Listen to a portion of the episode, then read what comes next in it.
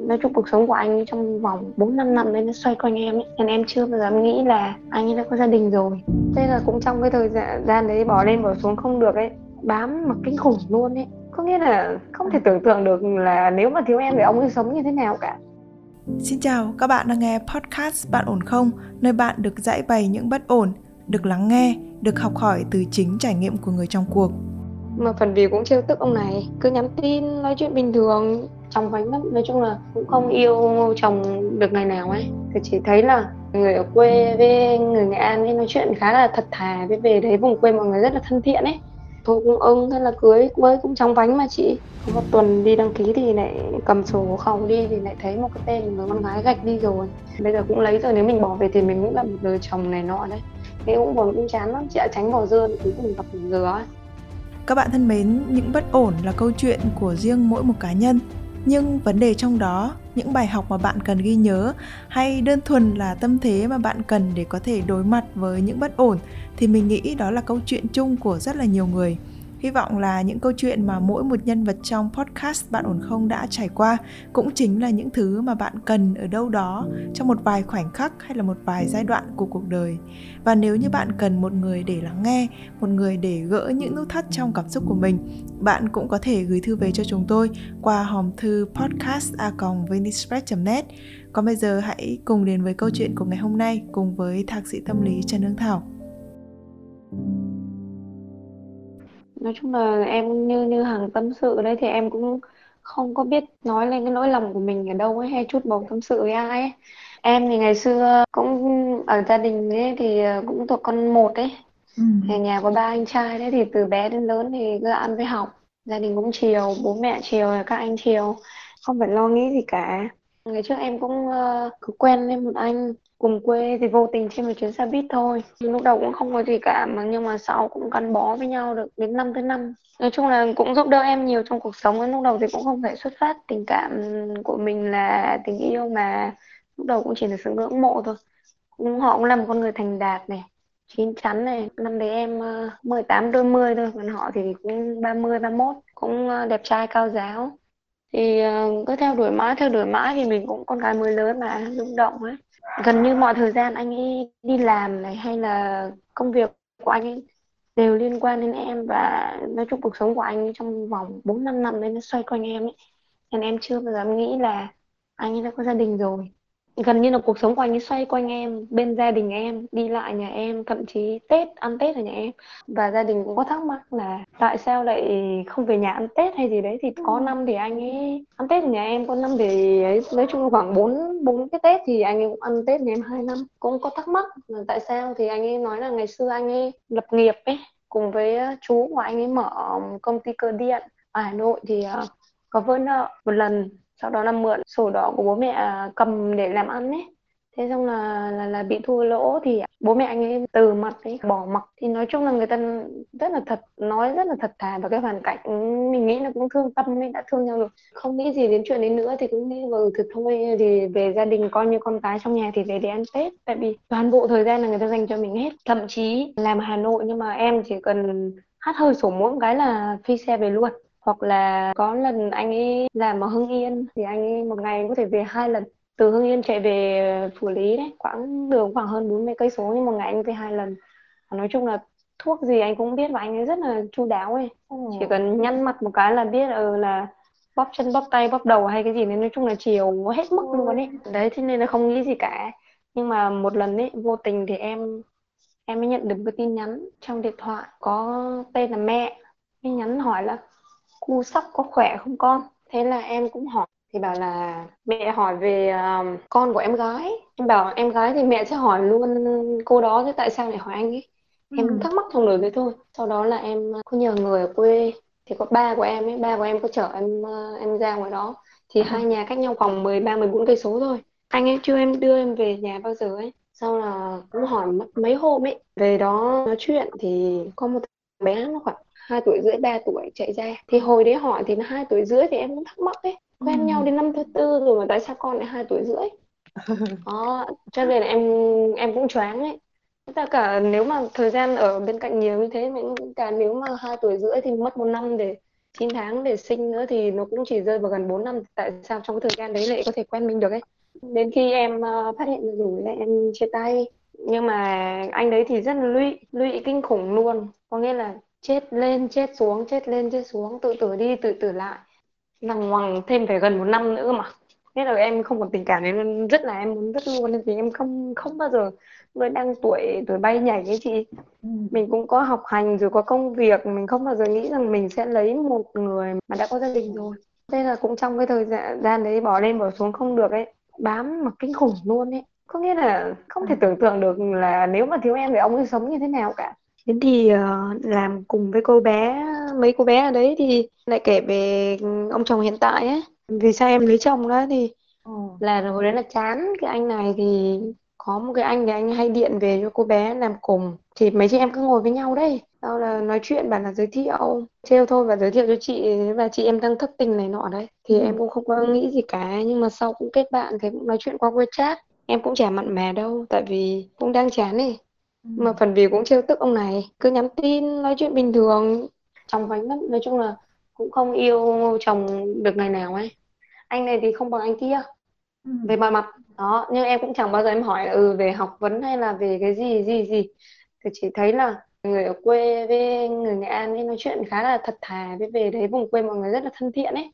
Thôi cũng ưng, thế là cưới với cũng chóng vánh mà chị. Vội vàng mà, thế là chẳng đi đăng ký kết hôn được ấy. Có một tuần đi đăng ký thì lại cầm sổ hộ khẩu đi thì lại thấy một cái tên một người con gái gạch đi rồi. Thế nó mới rắc rối ở cái chỗ đó, có một tên một người con gái gạch đi rồi mà em thấy là anh khẩu thì lại chỉ còn mẹ này. Thì em cũng thắc mắc, em hỏi, em khóc bù lu bù loa lên, là bắt đầu là cả họ đến ABC XYZ nói vào nhiều lắm. Thế xong là bây giờ khuyên này nọ rồi bảo bây giờ cũng lấy rồi, ở xa cũng không ai biết đi, bây giờ cũng lấy rồi, nếu mình bỏ về thì mình cũng là một đời chồng này nọ đấy. Thế cũng buồn cũng chán lắm chị ạ, tránh bỏ dưa cuối cùng gặp được dừa ấy. Thế bỏ một cái người yêu mình để cuối cùng đi đến kết hôn với một người mà cũng đã có gia đình rồi. Thế là sau em cũng không tìm hiểu sâu nữa, nói chung cũng buồn đấy. Nhưng mà sau này tìm hiểu ra thì lấy nhau được một thời gian rồi, cô đó cũng đẹp gái lắm nhưng mà không ở được thì cũng mâu thuẫn xích mích gì đấy thì không ở với nhau nữa thì bỏ rồi. Từ đấy cũng bình được rồi, nhưng mà lúc đầu cũng chiều này, về cũng nấu cơm rửa bát quét nhà rồi quần áo bình thường cho vợ này gì. Hôm sau càng ngày anh ấy càng trái tính trái nết đi mê gì đấy, thì hai con người nó hoàn toàn khác nhau, hai vùng miền văn hóa này rồi hai trình độ học thức nó khác nhau này. Chồng em mình như học hết lớp 2 thôi, anh này dân quê bình thường, ngay dân biển không có học hành gì hết đấy. Xong cứ xích mích cứ ấy nhiều chuyện đấy mà em sốc là mới có 6 tháng, sinh bé đầu được 6 tháng ấy. Ngày đấy em nhìn cũng không đến nỗi nào, cũng đẹp mà trắng đấy, cũng nhiều người theo đuổi lắm. Nhưng mà nói chung là lấy chồng thì mọi người cứ đều nói rằng là em hơn chồng em về mọi mặt đấy, cả về ngoại hình, về học thức, rồi về anh ấy thì bố mẹ đã mất hết rồi cơ. Tức là khi em lấy về là bố đã mất mấy chục năm rồi mà mẹ thì mất 3 năm rồi. Về thăm nhà thì thực ra vẫn còn đang ở nhờ nhà anh chị ấy, còn mới có đổ được cái móng thôi thì cũng không nghĩ gì. Nói chung là trong đầu mình lúc đấy chỉ nghĩ em sao để tránh được cái anh kia thôi, không nghĩ gì đâu, không nghĩ gì là có kinh tế hay không, có tiền hay không, hay là có nhà không, cho nên là gọi là nhắm mắt đưa chân đấy chị. Một cô sinh bé đầu được 6 tháng thì phát hiện ra là có một cô bạn của em nhờ chồng em đưa bạn ấy đi qua Trung Quốc để đi làm, tại vì anh ấy biết nhiều con đường ấy, tiếng tăm anh ấy giỏi. Thế là em cho hai người liên hệ với nhau, nhưng không ngờ mới qua điện thoại thôi, hồi đấy nó không phổ biến Facebook, Zalo như bây giờ. Tưởng là đó đưa cô bạn đấy rồi hẹn ra nhà nghỉ luôn. Bạn ấy nói với em mới biết. Nên em bảo thì nếu mà đã nói như vậy thì cứ để im xem như nào. Đi ra thì em với mẹ em với bé thuê một phòng bên cạnh, bạn ấy thuê một phòng bên cạnh. Bạn em thì nó nhát, thì chỉ có ra một cái mới đặt cái ba lô xuống rửa mặt, rửa mũi một cái là nó đã đi ra khỏi phòng luôn rồi. Thế là bắt buộc em phải đi vào. Đấy là cũng quê rồi xin khóc lóc này nọ đấy thì cũng chán lắm nhỉ, mới sinh con đầu mà vợ chồng mới cưới đấy. Mình cũng không đến nỗi nào nhưng mà người ta đã phản bội thế chán. Anh rất từ hồi đấy thì đỡ khổ. Có mấy tháng rồi trôi qua thì anh có lại về đi Đài Loan tiếp. Đi Đài Loan thì mới sang được độ 5-6 tháng. Cũng bình thường, em ở nhà nuôi con. Lúc đấy là nhà em đã làm nhà rồi, làm trong Nghệ An. Rồi anh tôi đi Đài Loan thì là tháng thứ 5 thứ 6 bắt đầu là gọi điện cho em. Không gọi được, em chưa nghe. Thì cái Messenger này nó có cái chức năng là ghi âm lại đúng không? Thì vô tình anh đó này gọi bên Zalo cho một cô khác.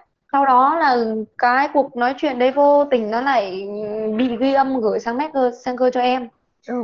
Thì em có nói, thì ví dụ như người ta thấy như thế thì vợ con nó ấy, nó thấy bắt được rõ ràng thế thì phải xin lỗi đúng không? Ừ. Hay phải nói nhẹ hay như thế nào đấy. Không, chửi luôn, thậm chí chửi vợ là con nọ con kia rất là nặng nề luôn, chó con má này nọ, chửi nhiều lắm. Em quyết định là em đi, em bế con bé em đi Vô Nam, đưa anh trai em ở đi làm. Sau đó thì cũng không liên lạc đâu. Nói chung là tính anh này rất là phũ, cái là đã không cần anh cũng không cần luôn, bất cần luôn, kể cả sai đúng anh cũng không bao giờ xin lỗi hay lụy một cái gì hết. Thế sau đó nó lại có một cái hy hữu xảy ra là em đi làm được mấy tháng thì em lại bị cướp ấy, tai nạn ấy, bị cướp. Gia đình em cũng có gọi điện nói, xong là nghĩ bảo thôi con có cái thì về cái gì đấy, xong là anh ấy cũng tham khảo ý kiến anh em ở ngoài quê thì họ bảo không được về. Nhưng mà nghĩ xong là vẫn về, được 11 tháng bên Đài Loan là về thôi, về thẳng miền Nam luôn, với vợ với con. Xong đó là mua xe ô tô chạy vật liệu các thứ đấy, làm chung với anh trai của em. Ừ. Thì tính anh ấy rất là hay chán, không kiên trì, anh ấy làm cái gì cũng vậy. Có nghĩa là 9 năm rồi em mới đúc kết ra được như thế, là anh làm cái gì anh ấy cũng chán và nản bỏ luôn.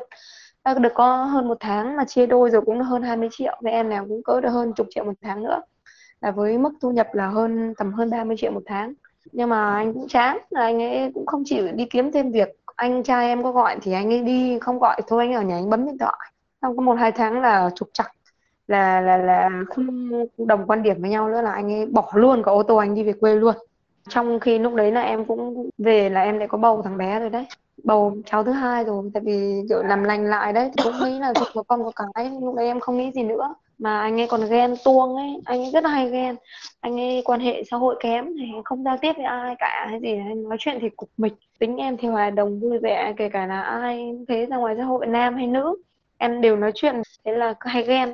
Mà vợ bầu 6 tháng rồi còn ghen, còn đánh vợ, cũng khục quặc nhau chán ấy, Tết mà cũng khục quặc ấy. Ra ngoài ngày thì anh kiểu ở miền đấy thì công ăn việc làm nó không có, nó không ổn định. Đi biển thì cũng được, này cũng 100-300 là bình thường, nhưng mà dân ở đấy thì họ đi 100-300 là họ thấy ít chị, họ phải đi được nhiều, họ không làm công ty được như mình đâu. Là có nghề thì đi cũng có thôi, nhưng mà thực ra mấy cái nghề đấy chỉ dành cho mấy ông bà già không thể đi đâu được nữa, hoặc những người ta đang trong thời gian chờ đi nước ngoài. Còn thanh niên vùng đó 100% thì đến 90% là người ta bươn trải để ra nước ngoài ấy. Nên cái vùng dân cũng khá giả ấy, nhà cao cửa rộng hết. Nhưng mà riêng nhà em là một mình một tính, không đi đâu hết, và đi đâu cũng chỉ nhanh chóng rồi bỏ về. Tại vì do cái tính người là không kiên trì ấy. Em cũng dạy hai bé rồi, biết khổ rồi, nhưng mà ấy, năm ngoái còn bị một lần bị chữa ngoài tử cung ấy, suýt mất mạng luôn. Nhưng cũng khổ, bác sĩ đã bảo là tháng 4 năm ngoái bác sĩ bảo là không có ấy.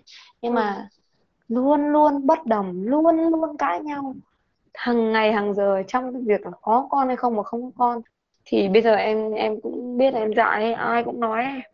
Nhưng mà tại vì chị cũng biết sao, người ta nói là một phần thôi, nhưng mà ngày nào cũng cứ như thế, mình cũng không muốn ấy, mình cũng muốn vun vén gia đình ấy. Mà ngày nào anh cũng nhả, ngày nào cũng nói, em uống thuốc anh ấy quăng thuốc, ngày nào cũng cãi nhau. Với cả anh ấy hứa lên hứa xuống là anh ấy sẽ đi, lần này anh sẽ đi ấy, đi nước ngoài mấy gì đấy, làm thủ tục các thứ giấy tờ xong xuôi các thứ hết, xong là bắt đầu có bầu một cái, thế là giờ trò là ở nhà. Đấy lại làm cái nguyên nhân để gây mọi cái mâu thuẫn nữa. Từ lúc có bầu rồi nó cứ cãi nhau, bây giờ đã là bầu bé thứ 3, tháng thứ 6 rồi, lúc nào cũng cứ cãi nhau, lúc nào cũng thế. Hôm trước em bảo là em đi làm ít thám tạm cái gì đấy rồi em về sinh sau cái gì ấy, thì đúng cái ngày đi đấy thì em bảo anh ấy chở em lên, thì anh kêu là không chở, bắt taxi mà đi. Thì em bảo tôi chở để lấy xe máy ở nhà, chở con gái đi học, thì ở nhà là lo cho con. Tại vì cháu nó cũng sắp nghỉ hè, nhưng mà quăng chìa khóa mặt em luôn, kêu xe của mày thích thì mày cầm đi, thế là em cũng đi xe luôn. Nhưng mà kêu là mày đi là đi luôn, không được về nữa, về là tao giết, nên tao bẻ mọi cái răng dọa thế. Thế là em bảo là bây giờ vợ chồng không ra tòa, không làm sao không đi hôn con cái thì con Trung tự dưng cấm không cho về nữa, nhà này bảo là không cho về cái gì, anh Tú mới đánh luôn đó, tránh bò dưa gặp bò dừa đó. Cái anh kia ngày em cưới thì là ngày anh ấy nhảy cầu Vĩnh Tuy, trời ơi là trời rất là rét luôn, rất là khổ luôn ấy. Nhưng mà nói chung là cũng kệ, không biết làm nào cả. Xong sau đó anh ở chùa mất mấy năm nữa mới được lấy vợ, được vài năm trở lại đây Em thì không liên lạc nhưng mà vẫn liên lạc với gia đình em. Và ngày bố em mổ sỏi thận cái gì đấy vẫn mang tiền về để dưới đầu giường, xong đi rồi mới gọi điện về bảo bí ống ấy. Bây giờ mình quay trở lại cái câu chuyện đang có, còn cái gì quá khứ thì mới lại người ta, ví dụ họ còn đang ở không thì mình còn quay lại mình nói, còn bây giờ họ có gia đình nữa rồi thì thôi mình không nói lại cái chuyện đấy nữa. Bây giờ mình nói tiếp cái chuyện hiện tại này.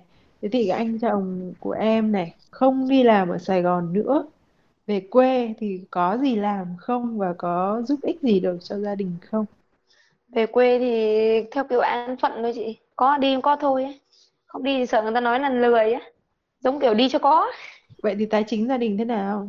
Cũng vẫn có, ít so với người ta thôi chứ còn nó cũng không phải đến mức ấy. Anh đi biển gì phải không? Đúng rồi, cứ có thì đi thôi chị, trời động thì nghỉ. Kiểu là bè thì trước khi đi miền Nam thì bán đi rồi, kiểu dân biển về có cái bè cái thuyền ấy.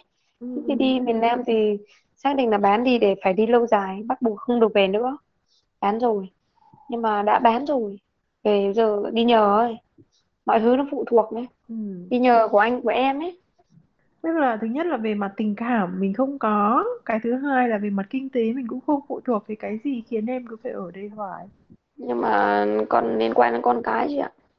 Em chỉ lụy mấy đứa con ấy, quá là khổ. Bây giờ đi này mà có máy mẹ con liên lạc thì đập mất rồi. Mới đây đập cái máy của con bé con rồi. Giờ em nó sợ đến nỗi nó không dám sang hàng xóm để nghe nhờ máy, nên em rất là khổ tâm. Làm nào để liên lạc với con cả mà về nó cứ dọa giết dọa đánh. Bây giờ em mà ra pháp luật em cũng rất là bất lợi, bụng mang giả trừ ở nhà không có, thu nhập cũng bình thường. Một bé 8 tuổi, một bé 5 tuổi rồi chị ạ. Bây giờ nhá, 8 tuổi thì con sẽ nằm trong cái khung mà được quyền lựa chọn là sẽ ở với ai. Riêng cái trường hợp bé 5 tuổi hơi khó hơn chút. Không, nhưng mà với ai với điều kiện là phải phụ thuộc cả tình hình kinh tế nữa cơ. Nhưng mà nếu mà so về cái việc mà thu nhập hàng tháng thì anh kia với em cũng ngang ngửa nhau, vì đâu có ai chứng minh được sự ổn định của thu nhập đâu. Đúng rồi, em còn có bảng lương chứ anh đó là đi đâu có ổn định đâu. Nhưng mà anh ấy có nhà, ý là nhà đấy thì lại xây trên đất của bố mẹ anh ấy.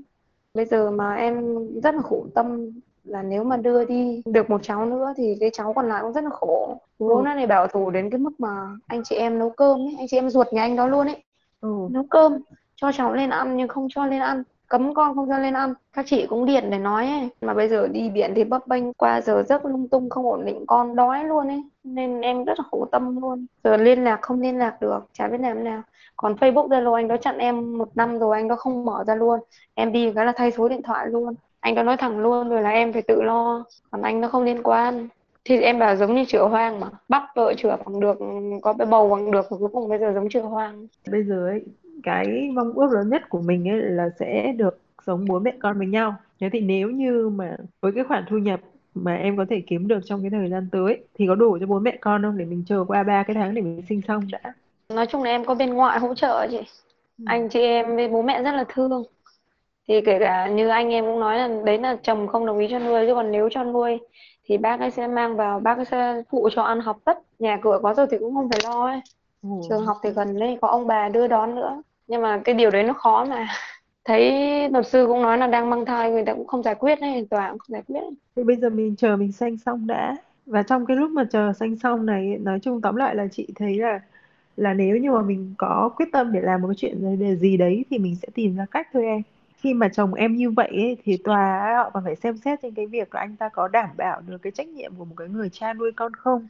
Nếu mà anh ta không đảm bảo được cái nhiệm vụ đấy thì người ta cũng sẽ xem xét đến cái chuyện là anh ta có nuôi được con hay không, để mà đem cái trao cái quyền nuôi con đấy cho em, chứ không cần phải nói đến cái chuyện là đánh em hay là như thế nào. Thế thì cái này nó là một cái chuyện phải đến. Mình hơi tiêu cực một chút thì mình nói là có thể nó sẽ trở thành một cái vết sẹo nhỏ trong tâm hồn của con mình, thì con mình nó phải chịu đựng những cái điều đấy. Nhưng em cứ tưởng tượng đi, em không có hành động gì cả thì nó sẽ trở thành một cái vết sẹo dài, nó kéo dài trong suốt cuộc đời của con trẻ. Để cho nên mấy bữa đầu ra đây em chán trường mệt mỏi, thậm chí không ăn nổi cái gì cả ngày, một gói mì tôm không hết, nước cũng không buồn uống, suy sụp cả đêm không ngủ, nói chung là cả ngày cả đêm mắt mờ đờ đẫn đi nhưng không thể ngủ được, không làm thế nào được để mà ngủ, để đi vào giấc ngủ, lúc nào cũng mơ. Thậm chí không phải là mình mong như thế đâu, nhưng mà mình bị ám ảnh đến cái mức mà trong giấc mơ cũng mong rằng anh ta chết đi, Em thì không mong như thế, nhưng mà em sợ quá rồi, em ám ảnh đến cái mức độ như thế. Thì mình phải tính toán những cái gì mà nó tốt nhất trong cái chuyện tồi nhất, thì cái gì là tốt nhất ở đấy thì mình cố gắng mình làm theo cái đấy thôi, chứ cũng không thể nào cầu toàn được, và cũng không thể nào sửa chữa được những cái thứ mà nó đã hỏng hoàn toàn. Mình có cố sửa nó cũng không thể nào được.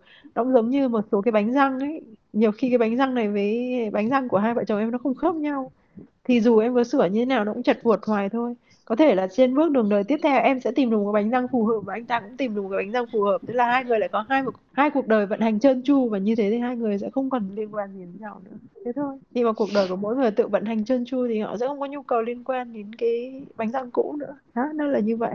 Cũng cầu mong cho anh ta sớm tìm được một cái người hoàn toàn phù hợp với anh. Đúng rồi, nhiều khi người ta có gia đình riêng rồi, người ta lại thả lỏng con cái ra cho mình đỡ.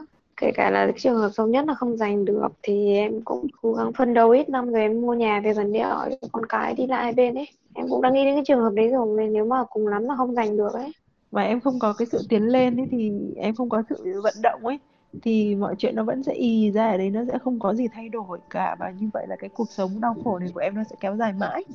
Cho nên là chắc chắn nó phải thay đổi. Em đã sẽ có những cái sự vận động như vậy rồi, thì chị tin chắc chắn rằng kiểu gì nó cũng sẽ có những cái sự thay đổi. Và quan trọng là nó đi theo ý muốn của em được bao nhiêu phần trăm là do cái sự nỗ lực và cái sự sáng suốt của em. Thế thôi, mình cứ bình tĩnh, chịu khó để sinh em bé rồi nó vui vẻ lên. Trong cái quá trình mà em chuẩn bị tất cả những cái thứ này, em sẽ thấy mình tiến lên từng ngày và tiến gần hơn với mục đích, thì chị nghĩ là tinh thần của em sẽ thoải mái hơn. Và em bé mới sinh rồi này, bé nó được sống trong cái tinh thần thoải mái đó của mẹ, thì khi mà con sinh ra cũng sẽ rất là khỏe mạnh và thông minh. Đó, thì đây nó cũng là một cái điểm lợi trong cái quá trình mà mình chuẩn bị mọi thứ như thế này, nó làm cho đầu óc mình linh hoạt hơn đấy em, thì nó sẽ tốt cho con nha. Thế cũng muộn rồi, hai chị em nghỉ đi. Cảm ơn mọi người cũng dành thời gian khá là lâu để tâm sự. Tại vì nó cũng không phải anh đủ kiên nhẫn để nghe những cái câu chuyện không phải của mình. Vâng, các bạn thân mến, rất là khó cho Nguyễn Hằng khi mà kết lại cái câu chuyện của ngày hôm nay bằng một vài câu nào đó. Nhưng mà mình nhận thấy rằng là khi mà tìm đến Bạn Ổn Không thì có rất là nhiều câu chuyện, nhiều trường hợp. Vì đã quen với cuộc sống đó, với những con người đó quá lâu, nên là người ta rất là ngại thay đổi. Dù bản thân họ cũng đã thừa nhận, cũng đã hiểu được rằng là ở trong cái mối quan hệ đấy họ không còn hạnh phúc nữa. Lựa chọn như thế nào là của mỗi một cá nhân thôi. Nhưng mà mình vẫn hy vọng là chúng ta sẽ không bị cảm giác dằn vặt, ân hận, giày vò đằng sau những cái lựa chọn và quyết định của mình. Còn nếu như các bạn đang gặp phải những bế tắc, những bất ổn trong cảm xúc của mình, hãy gửi thư về cho chúng tôi qua hòm thư podcast@venicefest.net. Còn bây giờ thì Nguyễn Hằng xin phép được khép lại chương trình của chúng ta ngày hôm nay tại đây. Xin chào và hẹn gặp lại các bạn trong những chương trình sau.